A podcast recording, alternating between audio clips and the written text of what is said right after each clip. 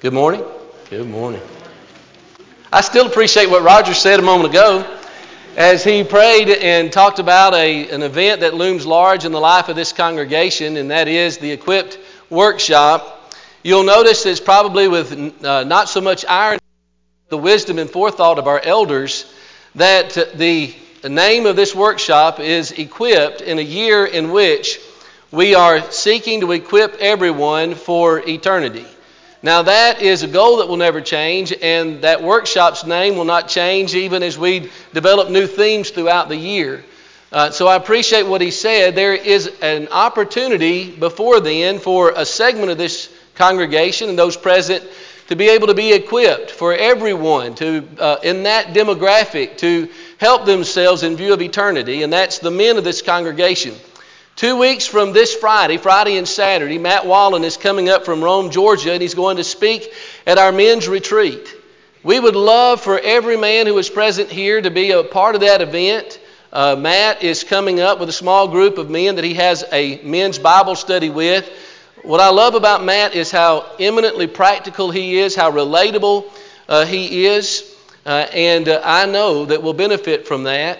Uh, for those who are uninitiated, uh, unlike other events like women's retreats, I don't believe there'll be any crafts that weekend, but I think there are acts that'll be thrown and guns that'll be shot in between the times in which we uh, are learning and growing in God's Word. So we would love to have you to be a part of that. Uh, January 27th, 28th, out at uh, Big Reedy Camp. House Beautiful lists the top 10 gifts that people return every year after Christmas. And it's interesting to see what makes the top three of that top 10 list. Number one on that list of things that people return every year after Christmas are shoes. And the reason is that typically they're the wrong size or they're the wrong style. Number two on that list is kitchen appliances. Perhaps they are deemed to be too practical. The third one really surprised me on the top 10 list that House Beautiful published, and that is candy or sweets. And the reason why is that it conflicts with folks' New Year's diet goals. The first year that Kathy and I spent as husband and wife was in Livingston, Alabama. And I think that most of what I got her that year would have made House Beautiful's top 10 list of items to be returned. The centerpiece of what I brought her for Christmas were a collection of tins from Cracker Barrel. I thought that they were beautifully decorated and there was a variety of those. Problem was, nobody told me I should have put something inside of them. And so she got all of these empty tins and it went down from there. I got her a sewing kit. I got her a rain poncho, the cheap kind, not the good kind. I got her an egg chopper, and well, if you want to know any more, she can tell you.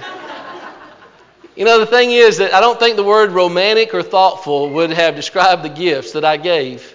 We were poor, we were living on a budget, and I was trying to be creative. And while Kathy was very sweet to me, do you think she's let me forget that to this day? do you sometimes settle for less?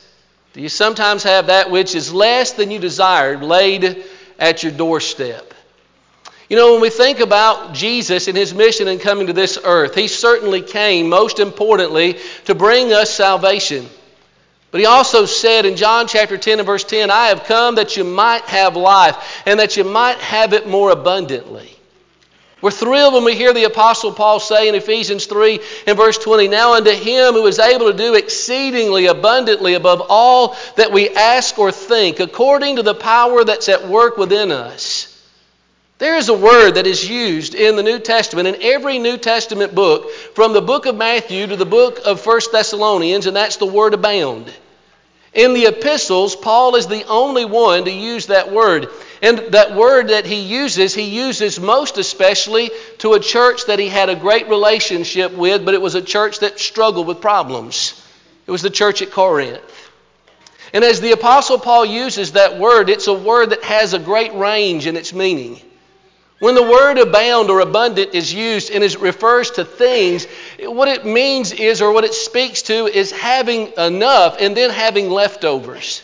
You think about the season of the year that we've just left, from Thanksgiving Day till New Year's Day. We often have big feasts, and what we'll do is we'll gorge ourselves and then we'll continue to graze on the leftovers for some time.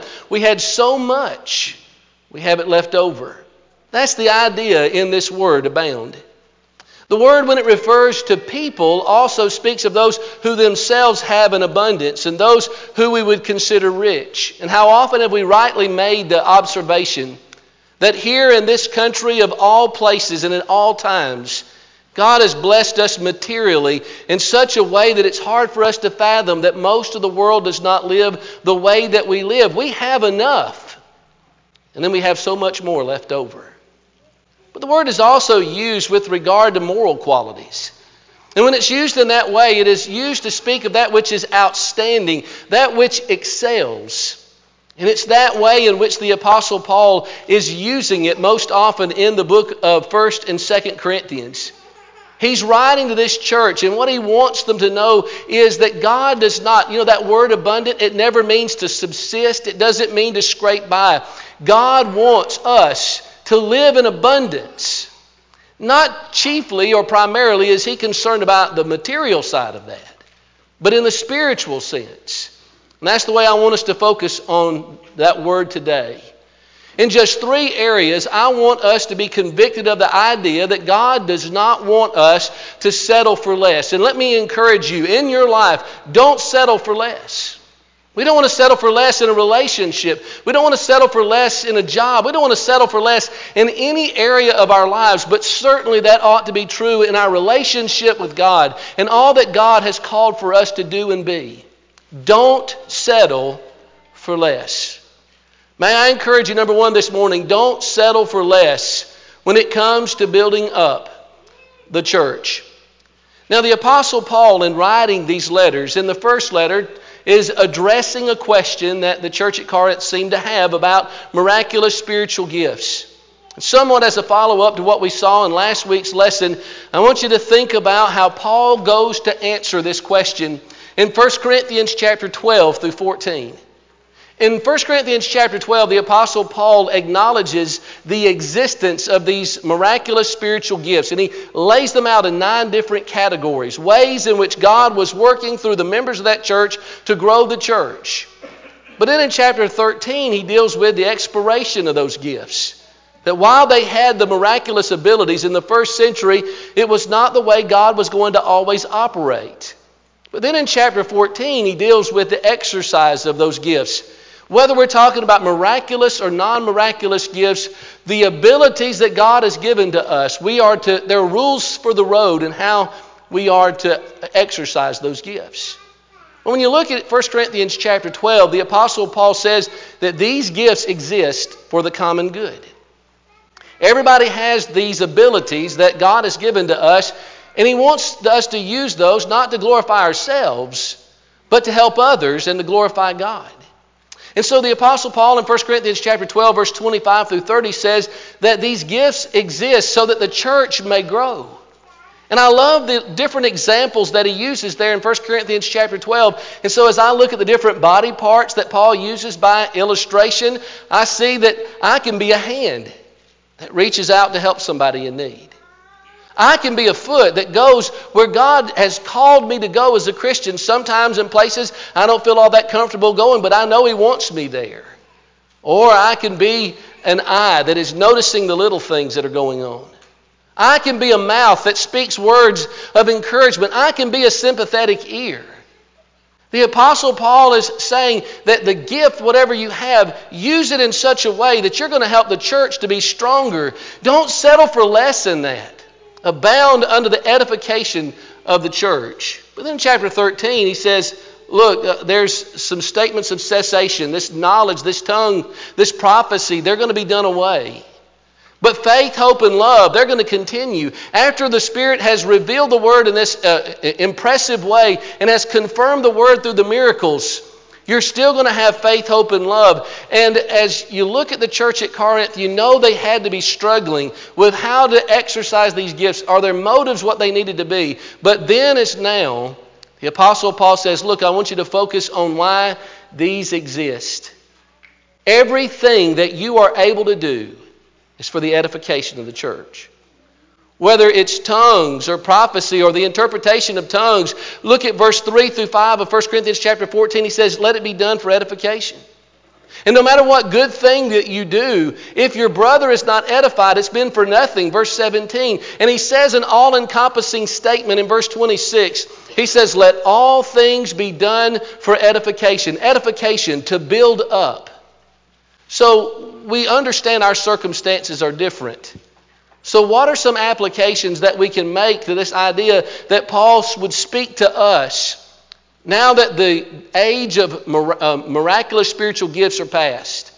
You and I are still endowed with abilities to help the church to grow. What should I take away from this? First of all, we should never do what we're able to do simply out of duty. Now, listen, we have a duty.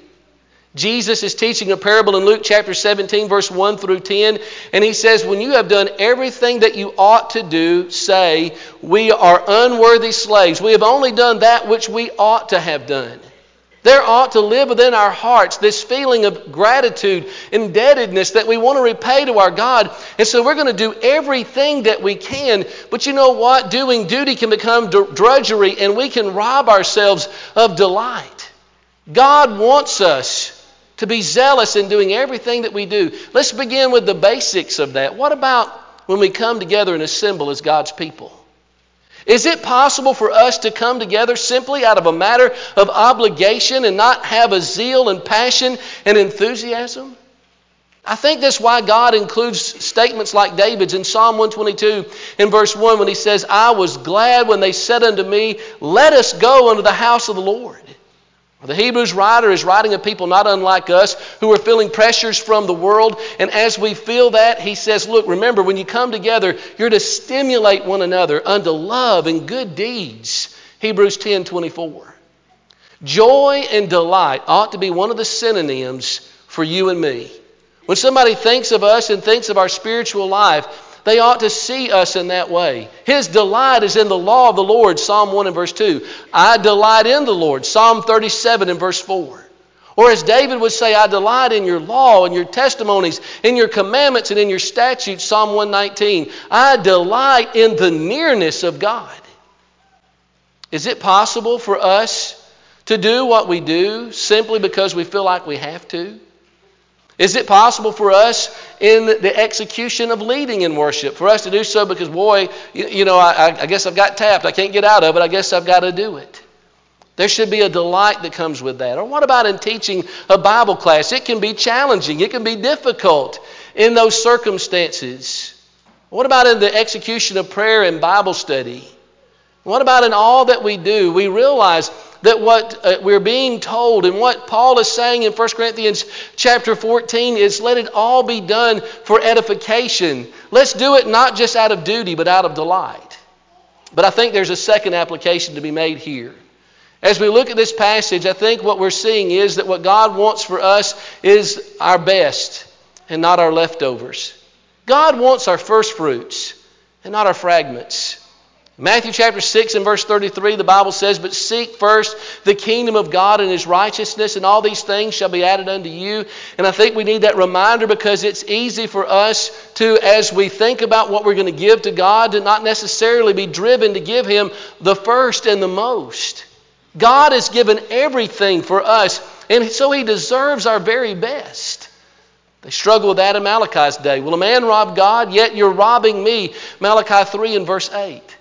And they weren't robbing him by giving him nothing at all. They were giving him something. But they were giving him the sick and the lame and the blind. And Malachi says in Malachi 1 verse 8, you wouldn't give that to your governor. He wouldn't accept that. And so when you can't give it for anything else, you come and you try to give it to me. God says, I deserve more than that. A God who has given everything for us deserves our all and our best. And so, as we challenge ourselves in this new year, I believe that what we can do is say, I'm going to show God that I'm going to put your will and the work of your church above my wants and my desires and my agenda. How do we make that practical? Why not consider this year making one more visit every month to somebody who is sick and shut in or elderly or somebody who has been a visitor to our assembly. Maybe say, Neil, I don't do that now. Well, add one to it and think about how 12 months from now you will have made 12 such visits. And what if all of us did that? What a difference would that make? Well, furthermore, maybe I can think about uh, all this talk about things like equipped and ways to be involved in the seven vision groups that we have. Perhaps what I can do this year is I can be involved in serving the Lord in some way that I have never done before, maybe to stretch and to grow, to step outside of, of what I'm comfortable with. Or perhaps what I, I might can make as, as uh, a goal for myself in this year to give God more than just the leftovers is I can say, in view of what Roger prayed so eloquently about this morning with the equipped workshop, I'm going to take a day off. And I'm going to come and I'm going to attend that and be a part of that.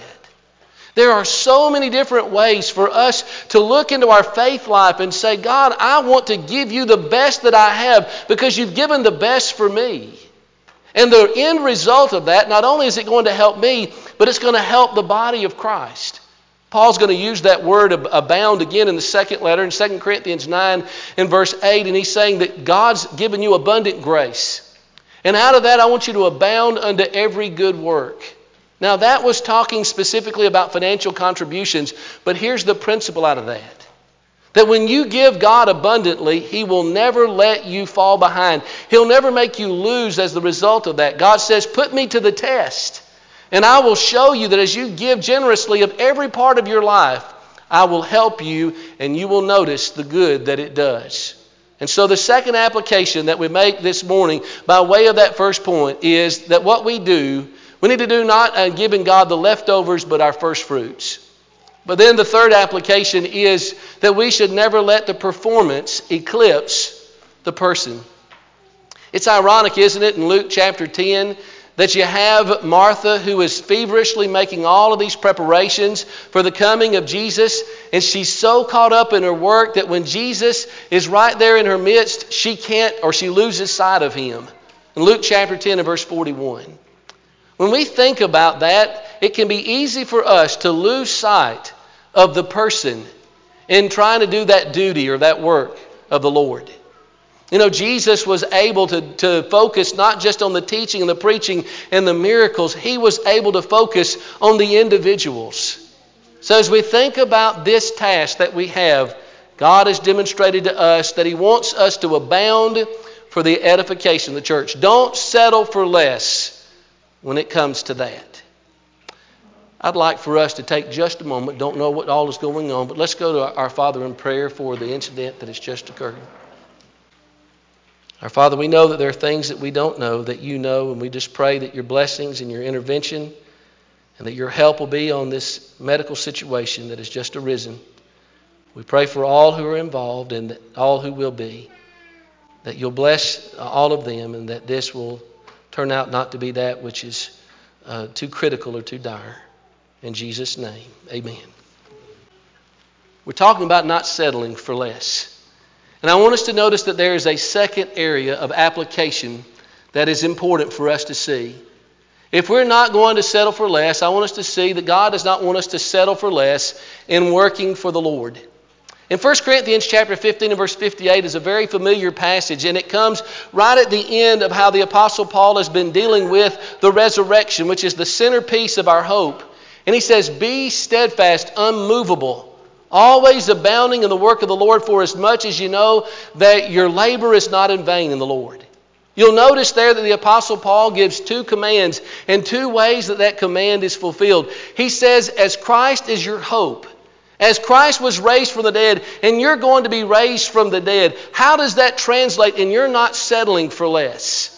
Well, he says in the first place, here are the commands I want you to be steadfast. Steadfast means firmly and solidly in place. There's a different word used in Acts 2 and verse 42. It says that the disciples continued steadfastly. That means that they stayed close by. That's a great principle. But what the Apostle Paul is saying is, is that you plant your foot, you stay put, and you don't move. You ever seen one of those movies where, or maybe it, we've heard about it in the annals of military history, where somebody steps on a landmine and they're stuck there, and if they move, it's going to blow up? You know, you think about it, if you find yourself in that situation, you're going to stay put, you're not going to move. It's this idea that the Apostle Paul is putting forward. He's saying is with regard to your faith, put your foot down and you stay there. And akin to that, he uses a synonym. He says, I want you to be immovable. I don't want you to be moved from that spot. Did you ever play King of the Mountain when you were growing up? You remember how that would be, and the, and the more steep the, the hill, the funner the game was. And you'd get up there, and there'd be guys grappling and trying to scrap and put themselves on top. And the thing is, is it would be easy uh, once you're up there. It'd be very difficult for you to stay. Somebody would knock you off. The idea is the Apostle Paul is saying that you get down and you hold yourself in place so that nobody can fool you or force you off of that spot. The Apostle Paul is saying, look, if you don't want to settle for less, if you want to abound in the work of the Lord, there are going to be those who try to knock you off your spot of faith, who are going to try to get you to change your mind, but do not do that. Well, how do you do that, Paul? Always abound, there's our word, in the work of the Lord. Knowing, so it's abounding in knowing. I'm going to do all that I can and be all that I can. I'm going to overflow in my faith my faith is going to mean more than sitting on a pew or having a name in a directory or having a fellowship of faith. It's going to be a faith that walks out of this building and out into the world. As James says in James 1:22, but be doers of the word and not hearers only. If anyone is a hearer of the word and not a doer also, he's like a person who looks at his face in a mirror for he observes himself and he goes his way and he immediately forgets what manner of person that he was. But whoever continues in the perfect law of liberty, being not a forgetful hearer, but a doer of the work, this man will be blessed in what he does. Paul is saying, in the discharge of your duty, you're not just doing it to help the church to grow, you are, uh, are bounding in the work of the Lord. It's God's work. Everything that you do in the exercise of your faith it benefits and it pleases our God. That's humbling. But he also says you're doing this, you're steadfast, you're unmovable, knowing that your labor is not vain. That can be the struggle. Sometimes I know that what I'm doing is making a difference right now, but sometimes I won't know until eternity the good that I have done. You realize as people look into your life and see you on a daily basis, you're impressing them, you're influencing them. 1715, the French uh, took over the island state of Dominica. And uh, as the result of that, they impressed some of their cultural practices on them. And one of the practices that they transmitted to the people of Dominica was the idea that when somebody died in the community, their life would be evaluated by the community leaders.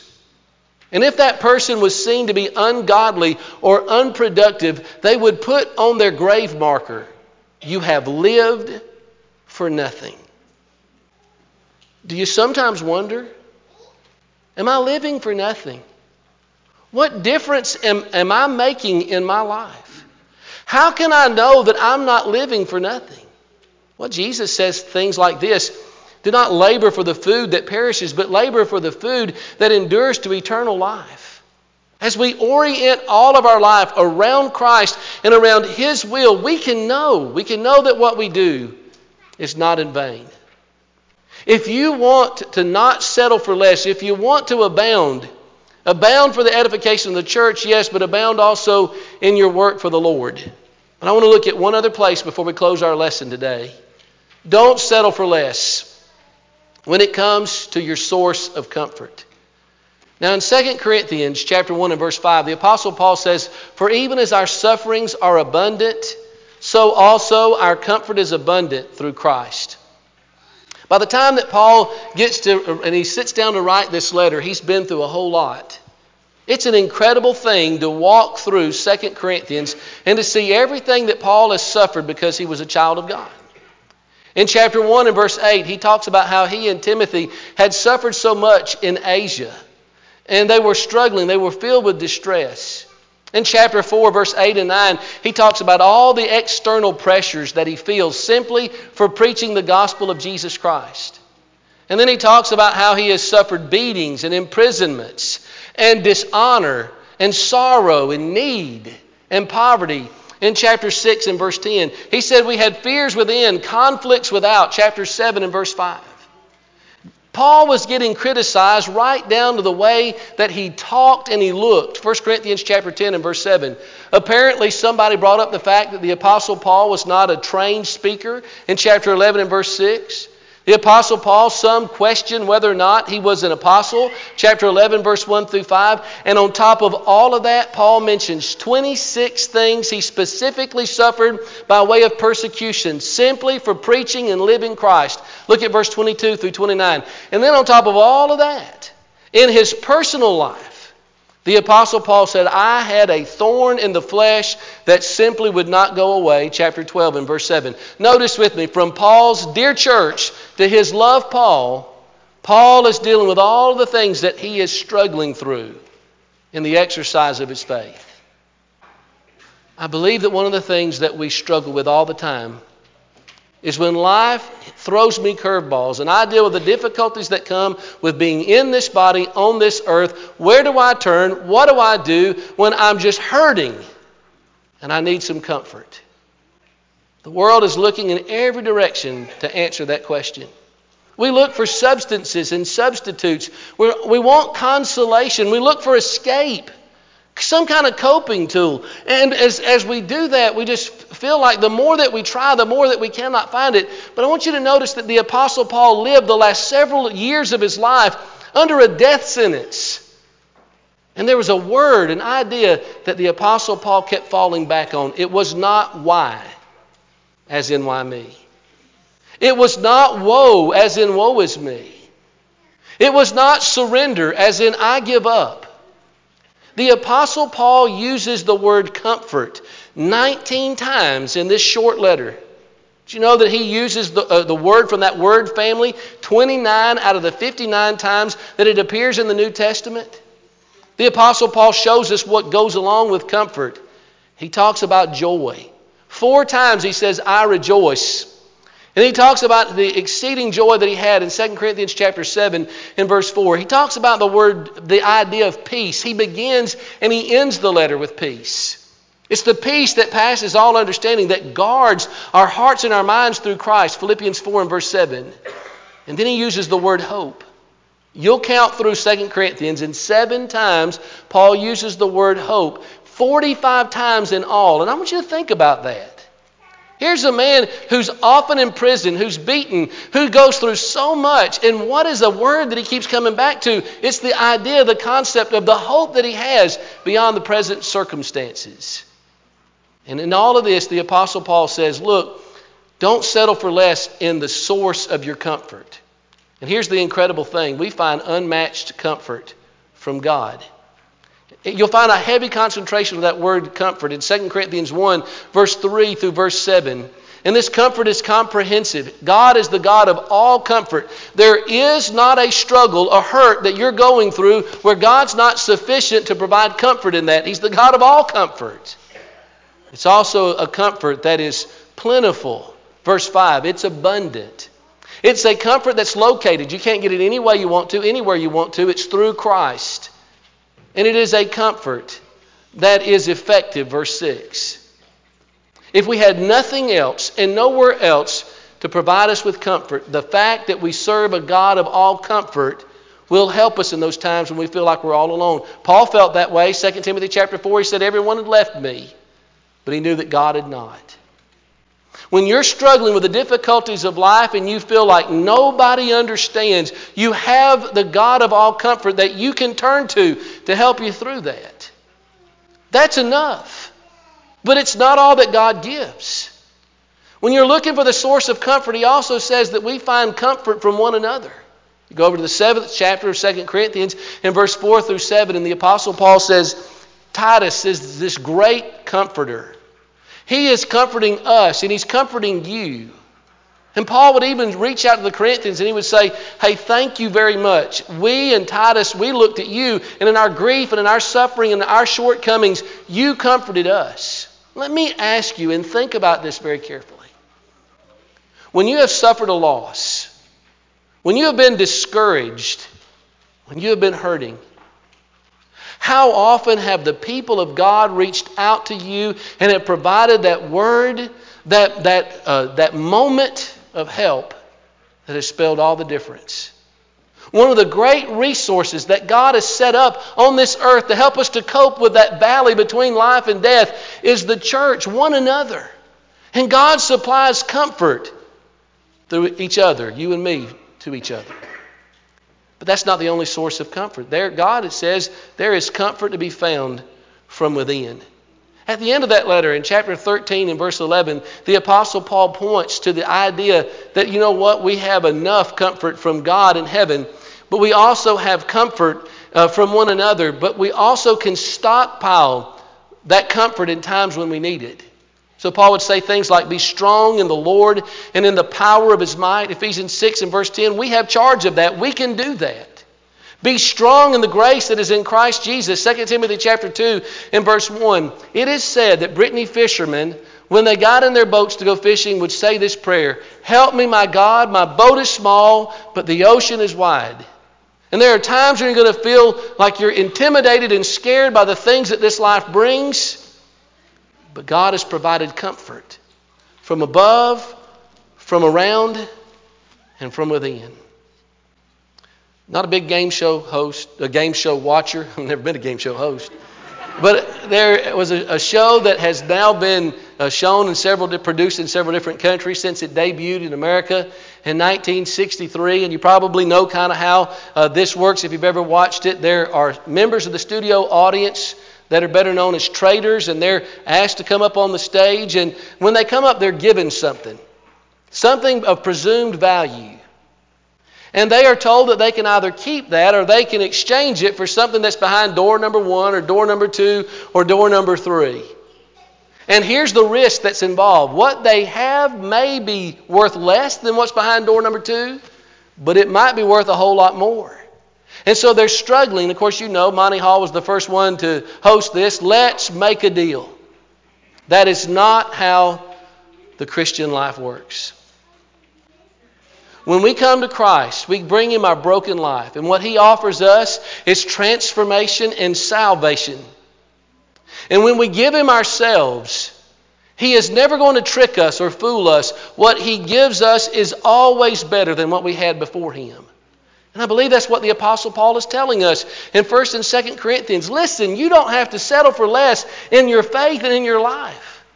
But how do you get more? Well, it's not the way the world will tell you. You get more by abounding to the edification of others. It will fill your heart and your life when you make it your goal to help the church be stronger, bigger, and better to the glory of God. You also will find yourself abounding. You're not settling for less when you abound in working for the Lord. 1 Corinthians 15 58, knowing whether you can see it now or you have to wait until later, it will prove that it's not been useless. And as you cope with the day by day, don't settle for less in finding your source of comfort. One of my favorite Bible writers outside of the body of Christ in the 20th century was a well known man by the name of Francis Schaeffer. And Francis's wife, was named Edith, and they lived the last several decades of their lives in Gryon, Switzerland. And it would happen there, as it happens so often in our country, that occasionally there would be somebody coming by to panhandle. Uh, they called them hobos, who would come along and would ask for some help. And what would typically would be said was something like, they would say to Edith, "Can I have some coffee and maybe some bread?" What she would do is she would immediately sit them at a table and she would come and bring them steaming soup and thick sandwiches cut and made fancy on a plate with garnish. And the, the, her three children would make a small bouquet and would bring it, and she would put a candle on the table and would really just lay out a spread fit for a king. And typically the man would say something like, For me? And she would say, Yes, and coffee will be ready in a minute. I wonder sometimes if we approach God in that way. And we say, God, I, I just, I, I, don't want anything else. I just want help in this relationship. I, I don't, I'm not asking anything more from you. Can you help me with that? Can you help me with this problem that I'm dealing with? I just want to get through it. I just want to feel better on the other side of that. Sometimes we even say something like this There's this thing. If I just had this thing, God, I'd be happy. I, would, I won't bother you anymore. And what God is saying is listen, sit down at my table because I have so much more to give you. I gave my son so that you can have the abundant life spiritually. I want you to spend your eternity with me. That's what I want to give you. And certainly we would say, For me? Who am I? That's how much our God loves us, that He would give His Son for us. That we don't have to scrape by or subsist. We can have the more that He came to give us. How does that happen in our lives spiritually? It happens by responding to His grace. He supplied the sacrifice, what we needed, we could not supply for ourselves. We supply a belief in that sacrifice that leads us to repent of sins and to be baptized to have those sins washed away. Full disclosure the baptistry is not ready here. But we will take you immediately. We have a plan B. We have a contact, and it's only about four or five minutes away. If you're ready to be baptized, we promise it will be only minimally delayed while we help you to do that. That may be your desire. You may want to do that. We want to help you. As a child of God, perhaps you have been just scraping by, and you realize that there's so much more that God intends for you to have. Maybe it involves you making a turn in your life to come back to Him. Maybe you realize you can't do it alone and you need that help that comes from one another. It would be our honor to pray with you and to encourage you if this is your invitation. If you need to respond, why not right now as we stand and sing?